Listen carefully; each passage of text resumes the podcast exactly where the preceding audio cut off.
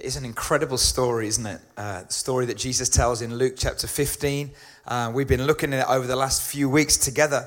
Uh, and really, it is the story of God and humanity. And God uh, is portrayed as the Father in the story. And uh, the basic, the story of God and, and humanity is God created us, God lost us, and God won us back. And uh, the people that are getting baptized this morning uh, are part of that story. And as are you here in this room, and uh, if you're watching uh, this or listening, then you also are part or could be part of this incredible story. And as we've been looking at it over the last few weeks, we've been looking at this whole idea of awakening and the younger son who, who, takes the money that he thinks is owed him from his father and he, and he clears off to a distant land. He goes through a whole series of awakenings. The first was an awakening to longing. There must be more than this.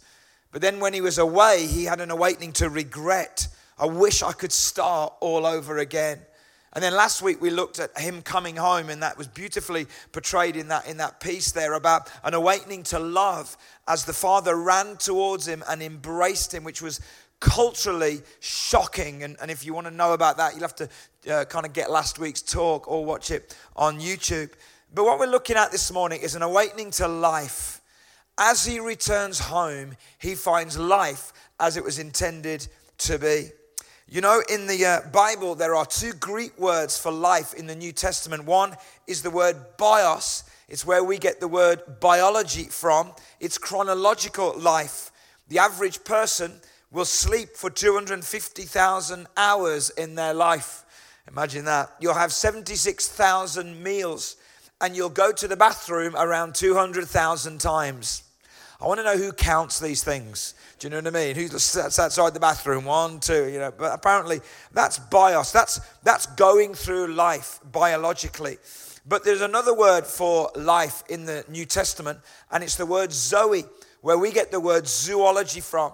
And it includes bios life, but it's about the quality of life rather than the quantity. It's less about going through life, and it's more about you experiencing life going through you. This is life as God intended. You can only find Zoe life in a living relationship with God. It's the word that Jesus used in John 10, verse 10, when he says, I have come that they may have life. Not just going through life, but life going through them. And today, the guys and girls that when you, you, you guys are getting baptized and you're marking the moment that Zoe life has entered you, and now, now you are not just going through life, but you want life to go through you. What does this kind of life bring to you that bios life cannot? And I want to just give you three things this morning. And this is true of the people that are being baptized. It's true of those of us that have experienced this life, but it also could be true for you today as well. The first thing is you can know peace with your past. You can know peace with your past. You know, whenever you hear people's stories, you know, some are more dramatic than others. Mine wasn't a dramatic story. I was brought up in a Christian home. But the moment when I gave my life to Jesus at 15 and a half or nearly 16, you know, I, I could receive peace for, with my past. And whether you come late in life or whether you're early in life, we all have a past, don't we? And uh, we can have peace with our past when we experience this kind of life. You know, I don't know how many of you this morning, maybe even if you've come to a relationship with God, but maybe you're not experiencing this kind of Zoe life. Maybe you know God and you know that God knows you, but you still haven't come to have peace with your past. You can know that this morning. You really can. You know, I don't believe that God wants us to live in fear or in shame or in guilt from the things that we've done or that have been done to us in the past. He wants us to have peace with our past. You know, if you live in the past, you can die to your future. If you live in your past, you will die to your future. Your past will be your future until you have the courage to create a new one. Don't live in the past lane, it's going nowhere. Get ready for what God wants to do in the present and in the future. I read this in a book recently. I wish there was some wonderful place called the land of beginning again, where all of our past mistakes and heartaches, all of our poor selfish grief could be dropped like a shabby old coat at the door and never be put on again. There is a place called the land of beginning again, and his name is Jesus. When we come to him, like this young son did, you know, I love the way it was described there. And the father said, I'm never going to bring it up again. It's gone. Is past. The Bible says in, in Psalms 103 For his unfailing love towards those who fear him is as great as the height of the heavens above the earth. He has removed our sins as far as the east is from the west. How far is the east from the west? We know north and south. We don't know east and west. It goes on and on and on. And that's the point. Our past can be forgiven and forgotten. Our past, we can know peace with our past. But secondly, we can also know purpose for our present. You know, these guys who are getting baptized, it isn't just about God saying, okay, the past is done. He's now saying, I've got a new purpose for your present as well. Little camel said to the mommy camel, Why have I such big flat feet? Mommy camel says, In the desert, you need them because the sand is soft and it will help keep you stable. Little camel said, So why do I have such big eyelashes? These were talking camels, okay? Um, and the mom said, True story, in the desert, there's lots of wind and it will stop the sand getting in your eyes. Little camel thought for a moment, says, Well, why have I got such a big hump? Mommy camel says, In the desert, you, are going to go without water for long times, and in the hump, you can store water. Little camel thought, says, Mommy, I know I've got big feet and long eyelashes and a hump, so why am I in Dudley Zoo? Uh, and the purpose is we were created and placed on this planet for a purpose. And here's the thing many, many people go through life, but when you come to Jesus, you understand why life can come through you. You understand the reason why you're on planet Earth. You know, I remember when I got baptized at some of the age of these guys now as a young adult, you know, and, maybe they don't think about this. I didn't think about it neither because when you're young, you don't tend to think about that. But as you get older, you do think, don't you? Life is passing you by, it's going quick. What is the reason why we're on planet Earth? And God says, You are here on planet Earth not only to know me, but to be a part of my great purpose for planet Earth. You get to join in with God on His redemptive mission of changing the world one life at a time. How many of you know that's exciting? That's purpose for your presence. Amazing. And, and I think many people, they draw a circle and they put themselves in the circle and they say, Right, here's my life. I'm going to discover purpose within the circle. So they're going to find inner peace, or they're going to find what they're really motivated about, or what they're really passionate about. Listen, there are six billion people on the planet. Do you think there could be purpose for your life outside of that little circle? Of course, there could. Let's stop looking inside the circle and let's look to the God who created the circle. Let's look at the God who created the universe. He has a purpose for your life and my life.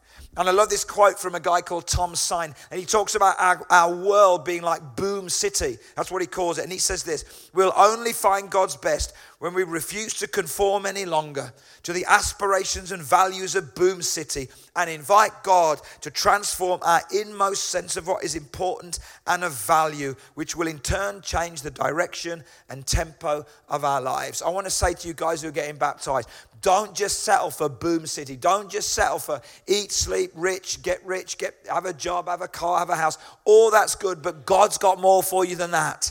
God has got a purpose. You can be a part of seeing Him transform the world one life at a time. I wonder how this young man lived. How did this young man live when he came home? Can you imagine that? How did he live when he came home? Where he'd seen poverty, he'd been a beggar, how did he live that day on when he saw people begging, when he saw people in poverty, when he saw social injustice, when he saw need? Did he think, you know what? I've been forgiven. I've received grace. I am not going to just live my life for myself now. I'm going to live it for other people as well. wonder if that's how he lived. I want to suggest he absolutely did. You know, there's a story that you can Google it of a, a, lady called Henrietta Mears. Fascinating woman. If you've ever read her story, she was a single lady who had an eye disease and lived in America. And she was such an incredible woman. She, um, she was, was a teacher of kids. She wrote a Bible curriculum. She started a gospel publishing company. She created a retreat center on a mountain. Through that, people like Bill Bright, founder of Campus Crusade for Christ, um, Billy Graham, most famous evangelist in the world, people like that came through and were educated by this single lady with an eye disease. She did incredible things for God's kingdom. On her deathbed, she was asked, What would you do differently? She said this I wish I trusted Christ for more. It's amazing. She lived for purpose. That's Zoe life. Peace with your past, purpose for your present, but there's also a promise for your future. What is God's promise for your life if you come home to Him? He doesn't promise life will be easy. He really doesn't. But He does promise it will be exciting. So, you guys getting baptized, your life with God is not going to be easy, all right? It is going to be exciting. It really is. He promises that. He doesn't promise life will work out exactly as you want it to, but He does promise it will work out all right in the end. Isn't that true? It won't work out exactly as you want it to in the process, but it will work out exactly right in the end. He doesn't promise life will be free from storms, but He does promise you will get through to the other side. And I want to say to all of you this morning, you know, whether you're not all not getting baptized, we know that. Listen, this is one of my favorite stories. We're going to read it for a moment here. And I just think there's one thought that I think is really important for some of you. As evening came, Jesus said to his disciples, Let's cross to the other side of the lake. Listen, we miss that. Jesus said, Let's cross to the other side of the lake. So if Jesus says it, it's a promise. So they took Jesus in the boat and started out, leaving the crowds behind, although the other boats followed. Next slide. But soon a fierce storm came up. High waves were breaking into the boat and it began to fill with water. Jesus was sleeping at the back of the boat with his head on a cushion. So annoying. The disciples woke him up, shouting, Teacher, don't you care that we're going to drown? When Jesus woke up, he rebuked the wind and said to the waves, Silence, be still. Suddenly the wind stopped and there was a great calm. Is there another one? Yep. Then he asked them, Why are you afraid? Do you still have no faith? The disciples were absolutely terrified. Who is this man? They asked each other. Even the wind and waves obey him. Listen, if you uh, invite Jesus into your life, if you bring him in the boat, there's not a promise that you won't have storms, but there is a promise you'll get through to the other side. Jesus said, Let's go through to the other side. If Jesus said it, it's going to happen. It's a promise. And maybe some of you who are going through storms right now, you need to hear the voice from the other side that calls you through. You know, I remember when um, our youngest son was first diagnosed with um, learning disabilities, and I remember Alison and myself being absolutely traumatized through, through the thought of that and, uh, uh, uh and the future and how are we going to live. And, and, and, you know, when the doctor told us that he, he's never going to be independent, you know, and um, all of that. I remember that there was a couple in this church who were no longer with us. They've moved different part of the country. They, they're older than us, and they had a son also with severe special needs. And I remember having breakfast with this guy many times, and him being able to tell me, "Hey, you'll be okay," because he was the other side of that. And it was like we all need a voice from the other side, don't we? If You've ever had a marriage difficulty, having someone who's been through that saying, Hey, I know what that is. I remember when, when our, our, our eldest son was a teenager and there was some interest in teenage. How many of you know there's interest in teenage years, isn't there? Really is. And when you're in the middle of it as a parent, you think you're the only one. Hear me? You think you're the only one. You need the voice from the other side. I remember a guy in this church saying to me, Yep, that's what's going to happen. Yep, that's what you're going to feel. Yep, but just hang in there. You will get through. We needed God, and actually, God used him uh, and many other people to be the voice from the other side. And I want you to know this morning if you're going through a storm, you need to hear the voice from the other side. You're going to make it. Because Jesus has promised we're going to cross to the other side, which is amazing. And so, as we come uh, to, towards the end, towards baptism, the youngest son in our story had an awakening to Zoe life. He found it when he came home. The people who are getting baptized have had an awakening to Zoe life. What about you? What about you this morning? You know, we um, uh, Phase Trust, which is our youth charity that we're connected to, we run um, in partnership with the church our Friday night hub. Uh, we also run uh, one on a Wednesday night in uh, Dudley in the Russell's Hall estate as well. And recently, one of the young guys that was there started have, having questions about faith. And one of our guys shared his story with him. And this is what the guy said. He said, You know, I don't believe in your God, but when you tell your story, I feel different. I don't believe in your God, but when you tell your story, I feel different. There's incredible power in story, isn't there? And I want, to, I want to invite Abby to come back up, and they're going to sing to you right now. And, and this is a story uh, in the song, really. This is the story that the young guy experienced when he came home to the Father. This is the story that all of these guys who've been baptized have experienced. And you might say this morning, I don't believe in your God. But listen, when you hear someone's story, you'll feel different. And the news is this their story can become your story. It won't look and feel exactly the same. It will be dynamic, it will be personal, it will be between God and it will be between you. You can know peace with your past. You can know a purpose for your present that is beyond the circle of your own life. And you can know a promise for the future that Jesus will always be in your boat and he will never let you drown, even if the storm threatens to do it. You know, as you come home, as you come home into that relationship with Him. One of the things that I love about this story was the way that the Father embraced the Son, the way He hugged Him, the way He kissed Him, the way He took off those dirty clothes that He was wearing, and the way He gave Him new clothes and made Him in every way clean. So the Son comes home and He's clean, and He's found this new life, this Zoe life. And many of us have found that as well. How do we keep that? How do we keep so that life is not just so life is flowing through us rather than we're just going through life. I want to just give you three very quick things, very quick. Firstly, we actually need to celebrate. You know what, what happened then was that the Father threw this party. And, and, you know, for us, church, when we gather once a week, is a party in the Father's house. That's what it's meant to be, honestly. That idea that we gather together we need that. You know, I can track when people tell me that, that they've, they've gone away from God, you can track lots of things that will happen. Often something's happened, there's been a disappointment, there's been a pain, something, but you can also track when they are when they lose the consistency of gathering together, that's tracking what's happening in their life as well. And you can track it to that. You see, we need each other. We need to gather. We need to hear stories. We need to remind ourselves that, that it's not just me, that we're actually with, we're journeying with some other people. We need to be inspired and encouraged. We need to gather. We need to celebrate. It's so, so important. Make the gathered church part of your weekly routine. If you want to keep Zoe life flowing through you, okay, that's so important. But secondly, we need to connect. We need to connect with individuals. Research at Harvard Medical School concluded we need two things to thrive as human beings we need to achieve and we need to connect. The research suggested as a society, we're obsessed with achieving and inept a genuine connection.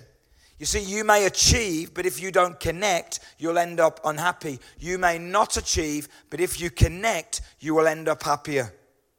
So don't focus so much on achieving, let's focus on connecting. For us, connecting is in a smaller group of people. We call it life groups. Find a small group of people that you can connect with and do life with. That's so, so important. And then, thirdly, we need to contribute.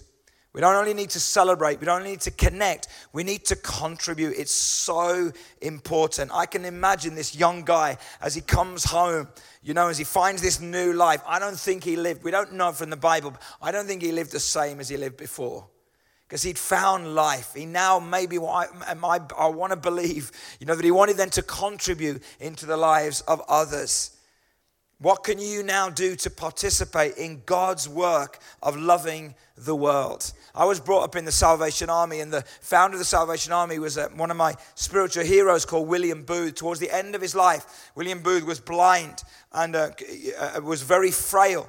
And there was a big international conference uh, being called for all the people in the Salvation Army uh, for gathering. And this was at the end of the last, or the beginning of the 19th, 20th uh, century, the 1900s.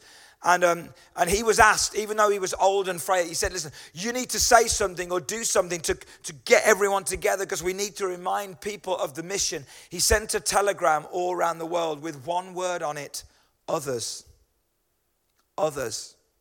When you place other people in the center of your life, when you contribute, then you experience the life of God flowing through you. We need an awakening to life. We need to be people who celebrate the life weekly together, who connect with each other that we can live life together, and then who contribute in the way that God has called us to be. We're going to stand and we're going to celebrate and thank God for his life, and then we are going to baptize. Uh, one person this morning. We're going to baptize many more at the second service. Why don't we stand together? And you know, if you know God this morning, and I know that many of you do, and if you are grateful, how many of you are grateful for the life that you've got in God? Let me see your hand. Then let's let's celebrate that this morning. This this great song written a few years ago now by Matt Redman You know, he talks in the song that there are 10,000 reasons that we've got to celebrate. In fact, that's just a big number. What he means is that there are there's, there's loads of reasons that we've got to celebrate the life of God in us, the Zoe life of God that is within us. So let's lift up our voices and let's celebrate this great love together, and then we'll get ready for the baptism.